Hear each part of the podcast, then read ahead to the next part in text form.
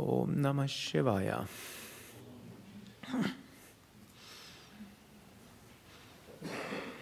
Swami Vishnu hat gerne gesagt, die drei wichtigsten Dinge im Yoga sind üben, üben und üben. Er hat gesagt, Practice makes perfect. Die Praxis führt zur Vollkommenheit. Und wir können vieles im Yoga üben, wir können an vielem arbeiten. Natürlich zunächst mal das A und O ist, dass man täglich spirituelle Praktiken übt. Ein anderer Meister wurde mal in einem Vortrag gefragt, was kann ich tun, wenn ich keine Zeit habe für Meditation und Yoga-Übungen? Dann hat er gesagt, ich verstehe deine Frage nicht. Wenn du keine Zeit daran hast, dafür hast, hast du auch kein Interesse. Wenn du kein Interesse hast, warum verschwendest du meine Zeit? Bisschen brutal, hm? aber letztlich ist es so. Hm? Oder ist es jemandem von euch schon mal so gegangen, dass er keine Zeit gefunden hätte zu schlafen oder zu essen? Manchmal hat man weniger Zeit zum Schlafen, manchmal hat man weniger Zeit zum Essen, aber man findet irgendwie immer Zeit zum Essen oder zum Schlafen. Und so ist es auch, wenn man wirklich Interesse hat an Yoga, an Meditation, letztlich an spiritueller Entwicklung, dann wird man auch Zeit finden, aber es wird mal mehr Zeit geben und es wird mal weniger Zeit geben.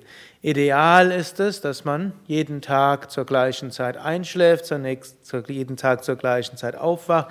Mensch ist ein ja, zyklisches Wesen und so ist es auch ideal, wenn man zur gleichen Zeit meditiert jeden Tag und zur gleichen Zeit seine Yoga-Übungen macht. Gut, die heutige Zeit ist so, wie sie ist. Nicht alle können so regelmäßig ihren Tag gestalten und so werden viele zu unterschiedlichen Zeiten schlafen und vielleicht auch zu unterschiedlichen Zeiten praktizieren.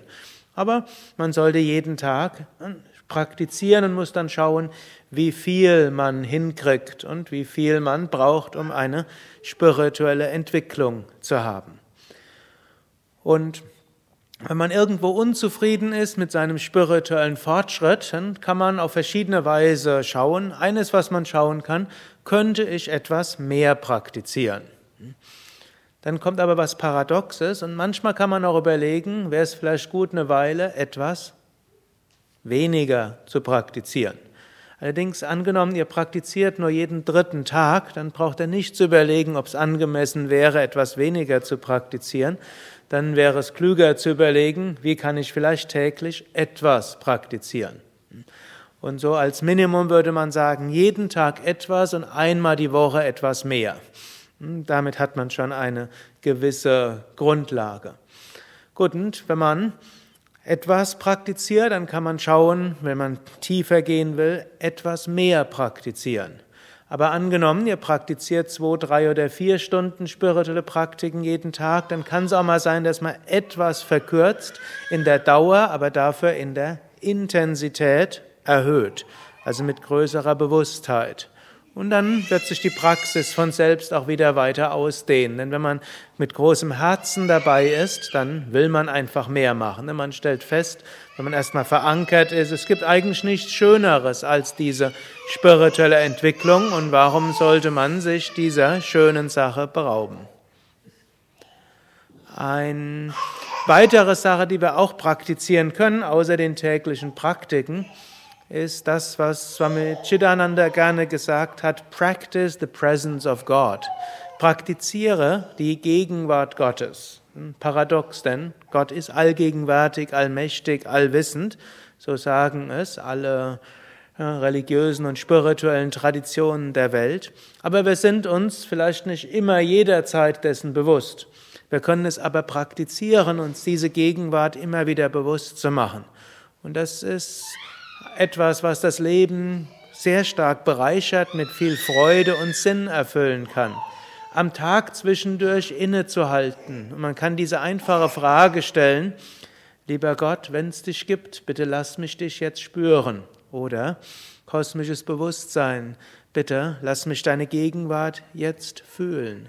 Bitte lass mich deiner jetzt bewusst sein. Es braucht dort nichts Besonderes. Einen Moment lang kann man innehalten. Man kann nach innen schauen, ins Herz spüren und spüren, ist Gott jetzt spürbar. Oder man kann etwas anschauen, hm, Natur, Schönheit, Pflanze, Blume, fragen, ist Gott jetzt spürbar? Man kann einen Menschen anschauen und, und spüren, ist Gott in diesem Menschen jetzt spürbar?